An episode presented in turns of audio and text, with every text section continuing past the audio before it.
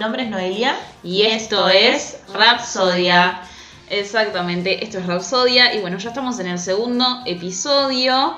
Que nada, la verdad, súper contentas con el primero, cómo quedó, la repercusión. La verdad que estábamos muy ansiosas de sacarlo porque estuvimos toda la semana full. Así que nada, contentas por ese lado, ¿no? Sí, se hizo esperar ese primer episodio. Ahí estábamos con, bueno, con mucha intriga, con, con muchas ansias. Y bueno, se publicó y bueno, gracias a todos los que, los que lo vieron, los, los, que lo escucharon y los que están ahora también escuchando este y los próximos. Y bueno, eh, arrancamos entonces con el episodio de hoy, con, con la banda del episodio Como ustedes ya estarán viendo, vamos a estar hablando de la gran banda Soda Stereo. Ni más ni menos que Soda Stereo. O sea, tremenda banda también eh, nacional e internacional. O sea, literal fueron eh, una banda que marcó muchísimo lo que es viene a ser el rock en español, así que nada, es un honor, un honor nuevamente también estar hablando Se de ellos. dice que es la banda número uno de rock nacional. Eh, a nivel español, digamos. Español, exactamente. Sí, sí, sí, así que bueno, vamos a hablar de ellos. Podemos empezar eh, contando un poquitito de, de los integrantes, que por ejemplo Gustavo Cerati, como ya sabemos, nació en Buenos Aires.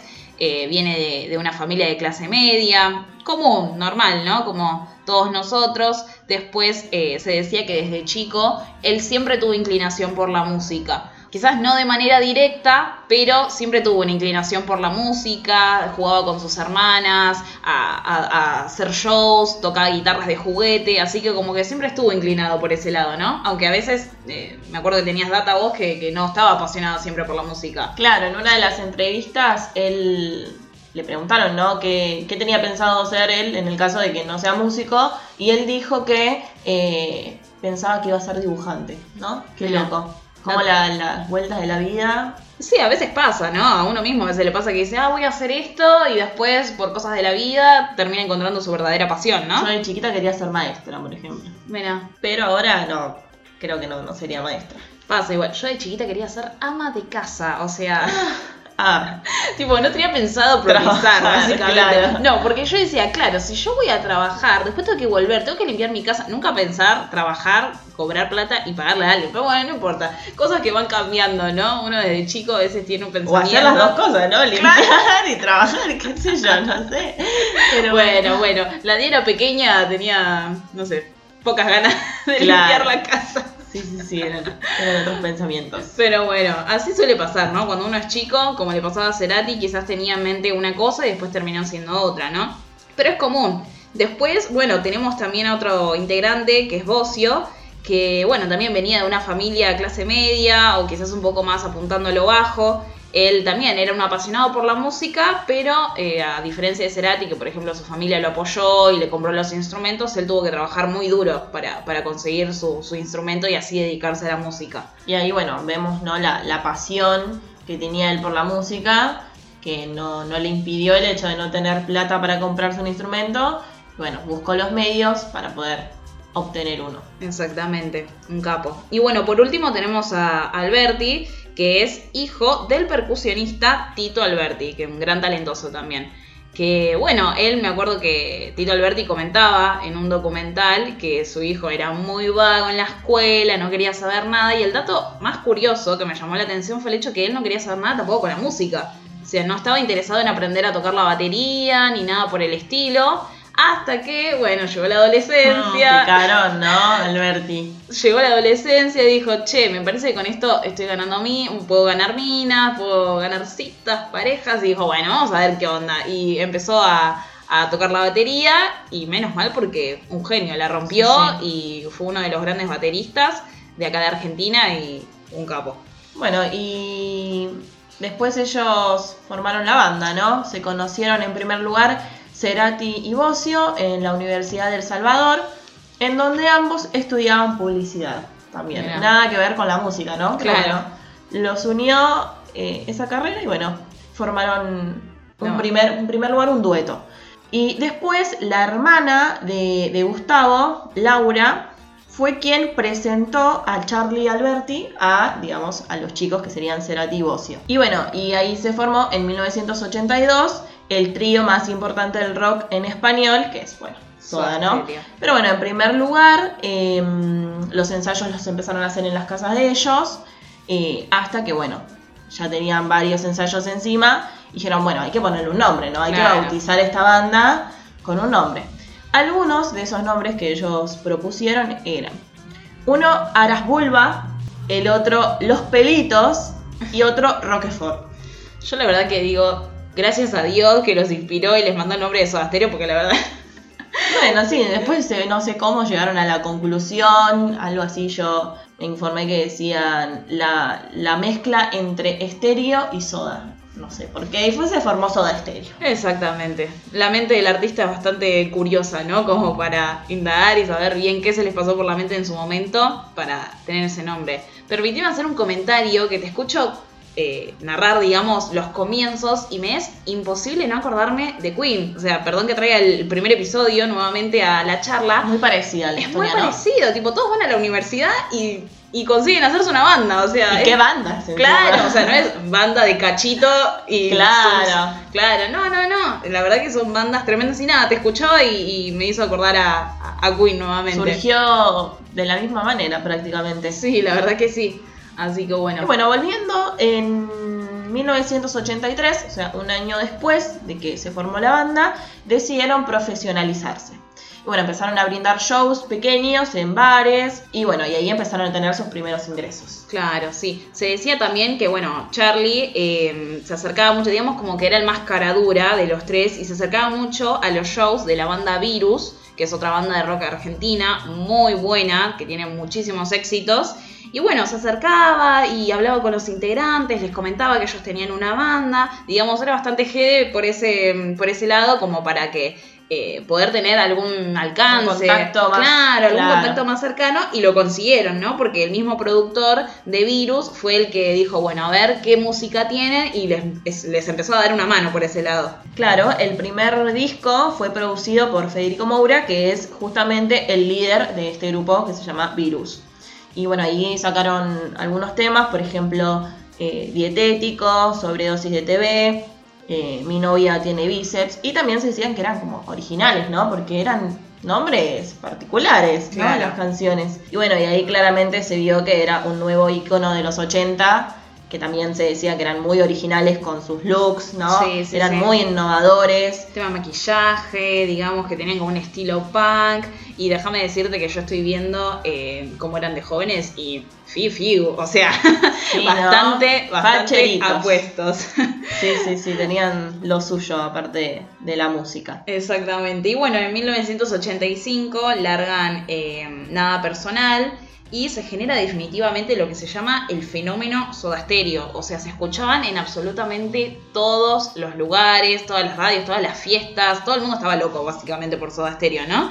Y eso mismo los motivó para seguir creando material, porque años consecutivos, digamos a partir de, de 1986 en adelante, se larga Signos, Ruido Blanco y Doble Vida. O sea, todo uno atrás del otro. O sea, material. Uno por año, claro, le metieron. Claro, le metieron a full, aprovecharon que todo el mundo estaba escuchando y consumiendo su material, entonces su- supieron aprovechar eh, el estrellato, como dice uno. Y bueno, con toda esta movida, se decía lo que yo comentaba al principio del episodio, que básicamente crearon la etiqueta del rock en español, al tener las puertas abiertas de eh, los otros países. Porque no solamente era un furor acá, sino que en otros lugares eh, también llenaban estadios y tenían a todos los fans locos. Claro, porque se decía que mm, era un sonido prácticamente como traído del extranjero. Claro. Y claro, llegaron a la altura de bandas del exterior. Se decía que ellos lograron hacer lo que se hacía en inglés, pero claramente en español. En O sea, español, que, hay- la rompieron. que cuesta, como sabemos, lo que predomina más en el mundo es el inglés y toda la onda yankee, así que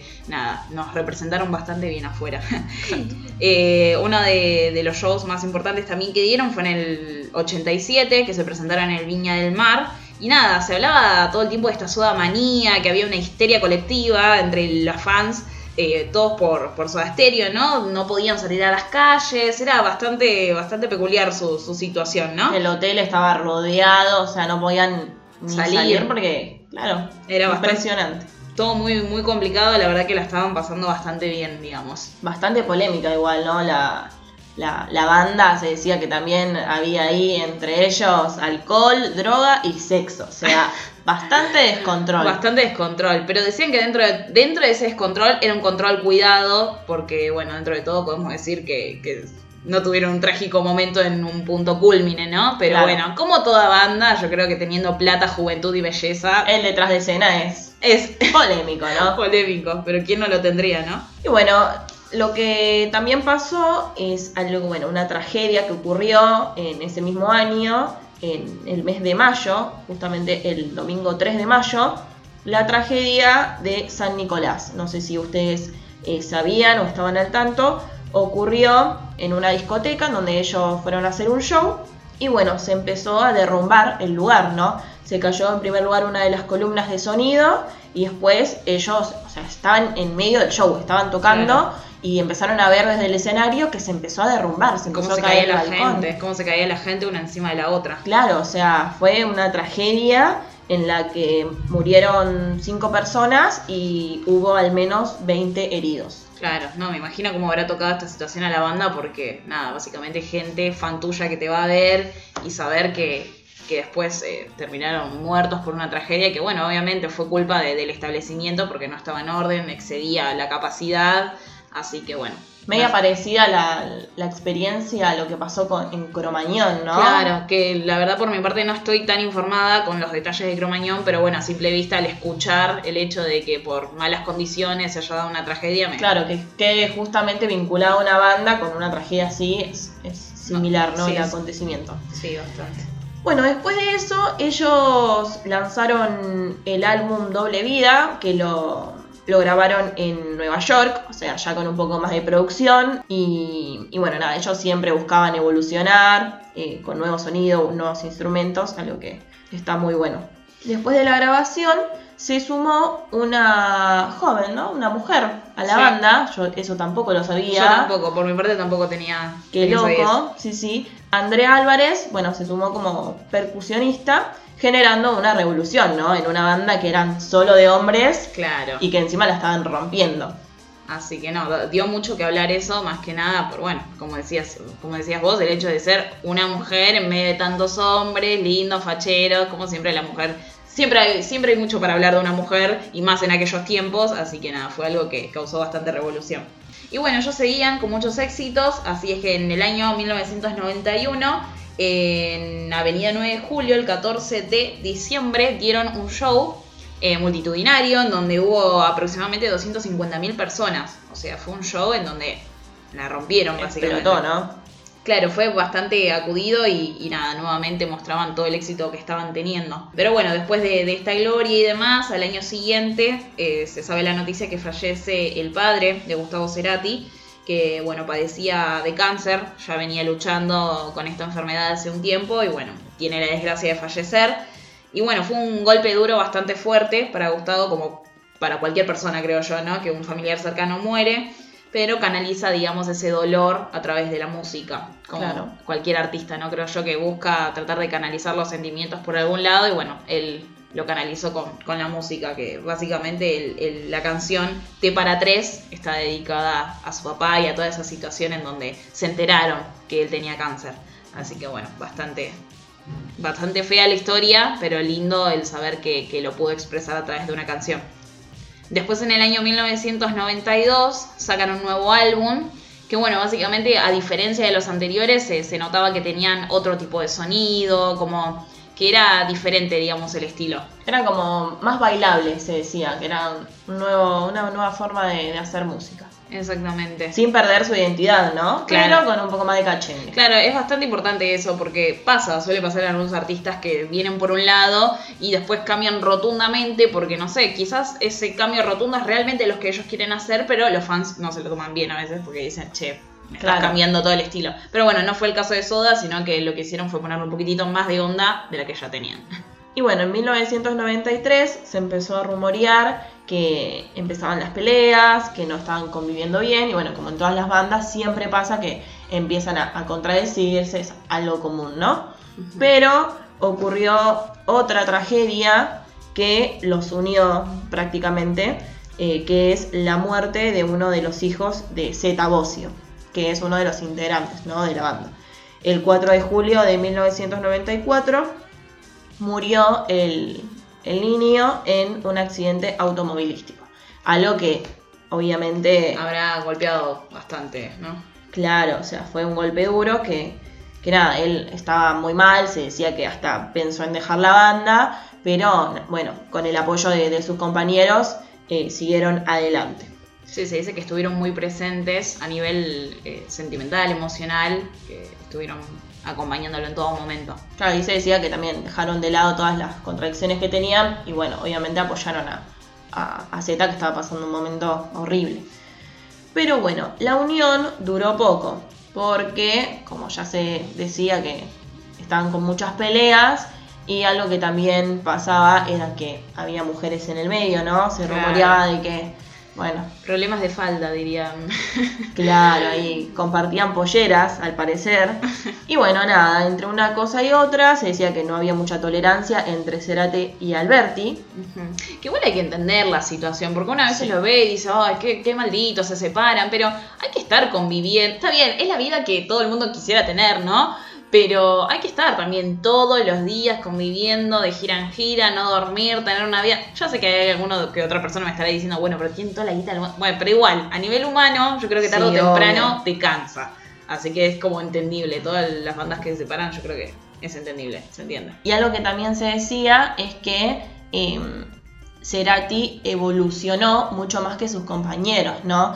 O sea, como en todo en esta vida, uno va aprendiendo cada vez más y unos aprenden más rápidos que otros y otros aprenden más que otros. Y bueno, en este caso se decía que Cerati también eh, por ahí exigía de más, que él, claro, como tenía un vozarrón y bueno, todos lo conocemos, por ahí los músicos quedaban un toque atrás, pero bueno, son cosas que pasan, entonces había cruces en las pruebas de sonido y bueno, eso fue también uno de los motivos que lo llevó a, bueno, tomar la decisión de separarse. Y bueno, los fans claramente no lo podían creer porque estaban en, el momento culmine, la estaban rompiendo, pero bueno, eh, sacaron a modo de despedida los últimos tres álbumes, entre ellos eh, Zona de Promesas, Sueño Estéreo y Confort y Música para Volar, que fueron bueno, los últimos discos, como les dije anteriormente, que coronaron la última etapa, que bueno, nada, fue con letras de Cerati. O sea, ahí ya él empezó a anticipar su eh, zona como solista.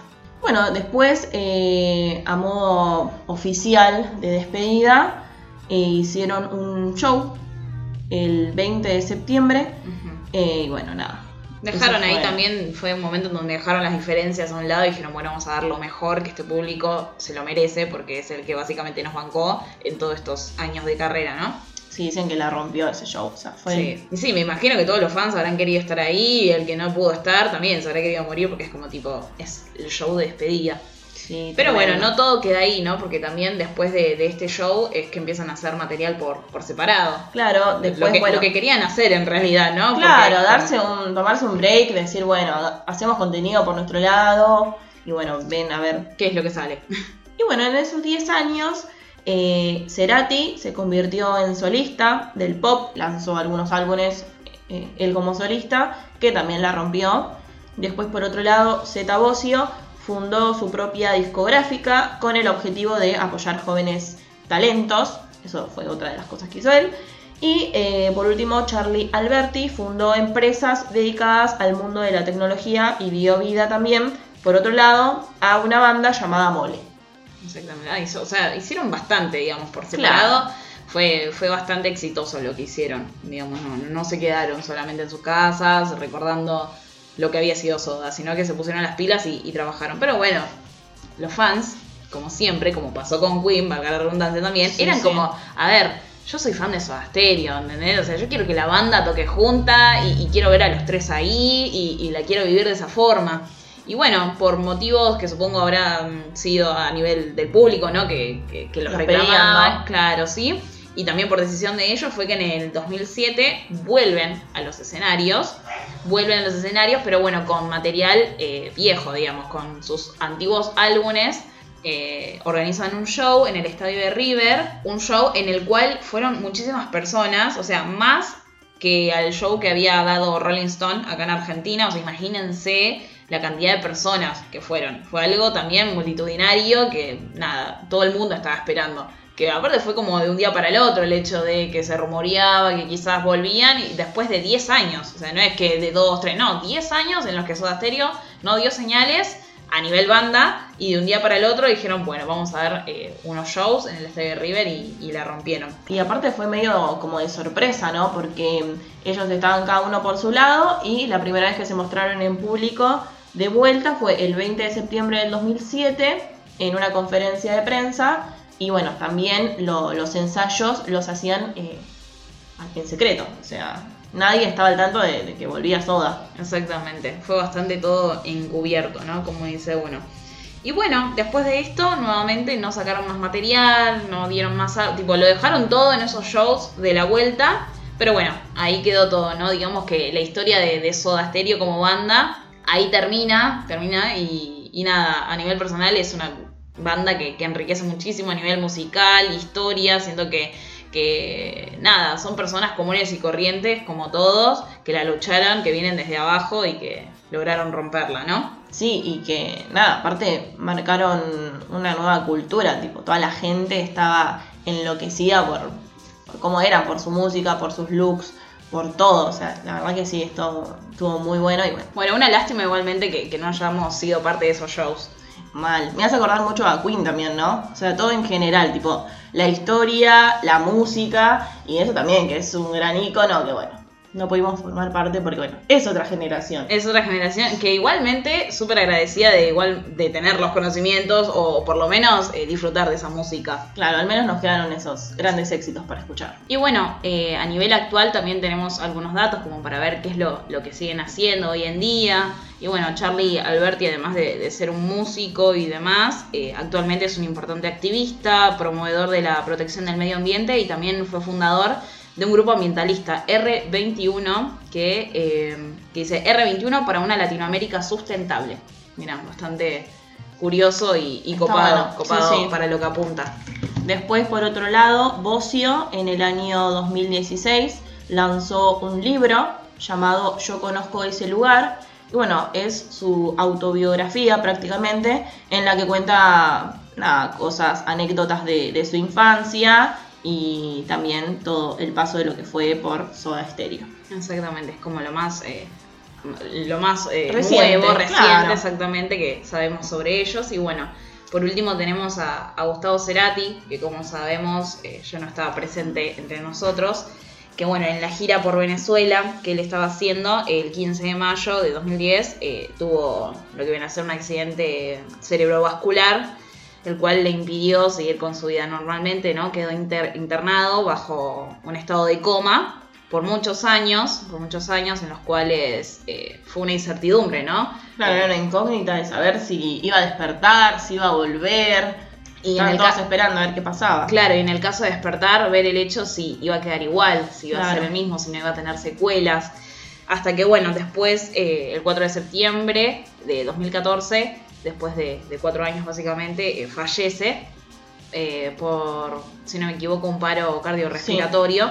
Y bueno, a nivel terrenal es lo que le da eh, el fin a Gustavo Cerati. Que bueno, la verdad fue una noticia bastante triste para los fans. Para la Argentina sí, porque yo me acuerdo que no era fanática de chiquita y sin embargo sabía que, que era un gran ícono y bueno, era, fue una tristeza y, sus fans me acuerdo que, que estuvieron toda la noche, digamos, despidiéndolo, despidiéndolo, cantando sus canciones. Fue, fue un público muy presente, digamos, cuando se enteraron de la noticia de, la muerte de Gustavo. Pero bueno, él, como dije, a nivel terrenal, eso fue lo que le dio el fin, pero sigue vivo en todas sus músicas. Siempre hay mucho contenido, es lo mismo que en YouTube, están todos sus videos. Hay un, hay un Unplug, que el Unplug es básicamente algo que hacía MTV hace muchos años atrás, que es básicamente hacer como, como un acústico de una banda. Y nada, el Unplugged de, Soda eh, está tremendo, lo pueden buscar en YouTube, que, es muy recomendable. Así que nada, después, por último, como para terminar, eh, estábamos buscando que, bueno, que el Circo du Soleil había hecho también eh, un show llamado Séptimo Día, en donde eh, el foco principal era Soda Stereo, ¿no? Claro. La música de ellos estaba presente en todas en todos los shows, los espectáculos, que tengamos en cuenta que el Circo du Soleil da eh, espectáculos de gran magnitud, digamos, no es cualquier show en donde, bueno, los productores fueron ni más ni menos que... mm, Claro, fueron los integrantes de la banda prácticamente. Zeta Bosio y Charlie Alberti fueron los que produjeron ese, ese espectáculo que fue un homenaje a lo que fue la banda, ¿no? La verdad que era bastante agradable a la vista, fue, fue algo... Fue como un mimo también para, para los fans volver a, a tener material de ellos, porque también había cosas como exclusivas o Claro. audios que, que no estaban quizás editados y era, era, fue una experiencia bastante agradable a nivel artístico para, para los fans. Y bueno, con esto podemos decir que ya estamos terminando el segundo episodio sobre esta banda tremenda, hermosa y exitosa de nuestro país. Que qué orgullo que decir que es de nuestro país, ¿no? Sí, la verdad, muy buena banda con grandes temas que se siguen escuchando y se van a seguir escuchando siempre, yo creo. Sí. Eh, y bueno, nada, gracias a todos por, por llegar hasta acá, por escucharnos. Eh, les recordamos que en nuestras redes sociales, en principal Instagram, nos encuentran como rapsodia.dn. También nos encuentran en Spotify. Y por último, bueno, también nos pueden encontrar en YouTube, que tenemos nuestro canal en donde subimos el episodio. Todo- o sea, estamos en todos lados. No hay excusa para no escucharnos, estamos en todos lados. Así que nada, agradecer por el apoyo y eso, básicamente. Sí, vamos a estar en Instagram eh, leyendo sus comentarios. Díganos qué les pareció, qué sabían de la banda, qué no, qué nos faltó, qué tema es su favorito. Y bueno, vamos a estar ahí. Como siempre, la interacción con ustedes es súper importante porque queremos saber qué, qué, qué opinan, qué les gusta, qué no les gusta a nivel musical y bueno, toda crítica constructiva es más que aceptada. Recuerden que se vienen muchos artistas, varias bandas también de distintos géneros. eh, y bueno, vamos a estar ahí eh, también contándoles la historia de, de muchos de ellos. Estén atentos. Exactamente, así que bueno, por mi parte no tengo más que decir. Nos vemos en el próximo episodio. Gracias, chau. Chao, chao.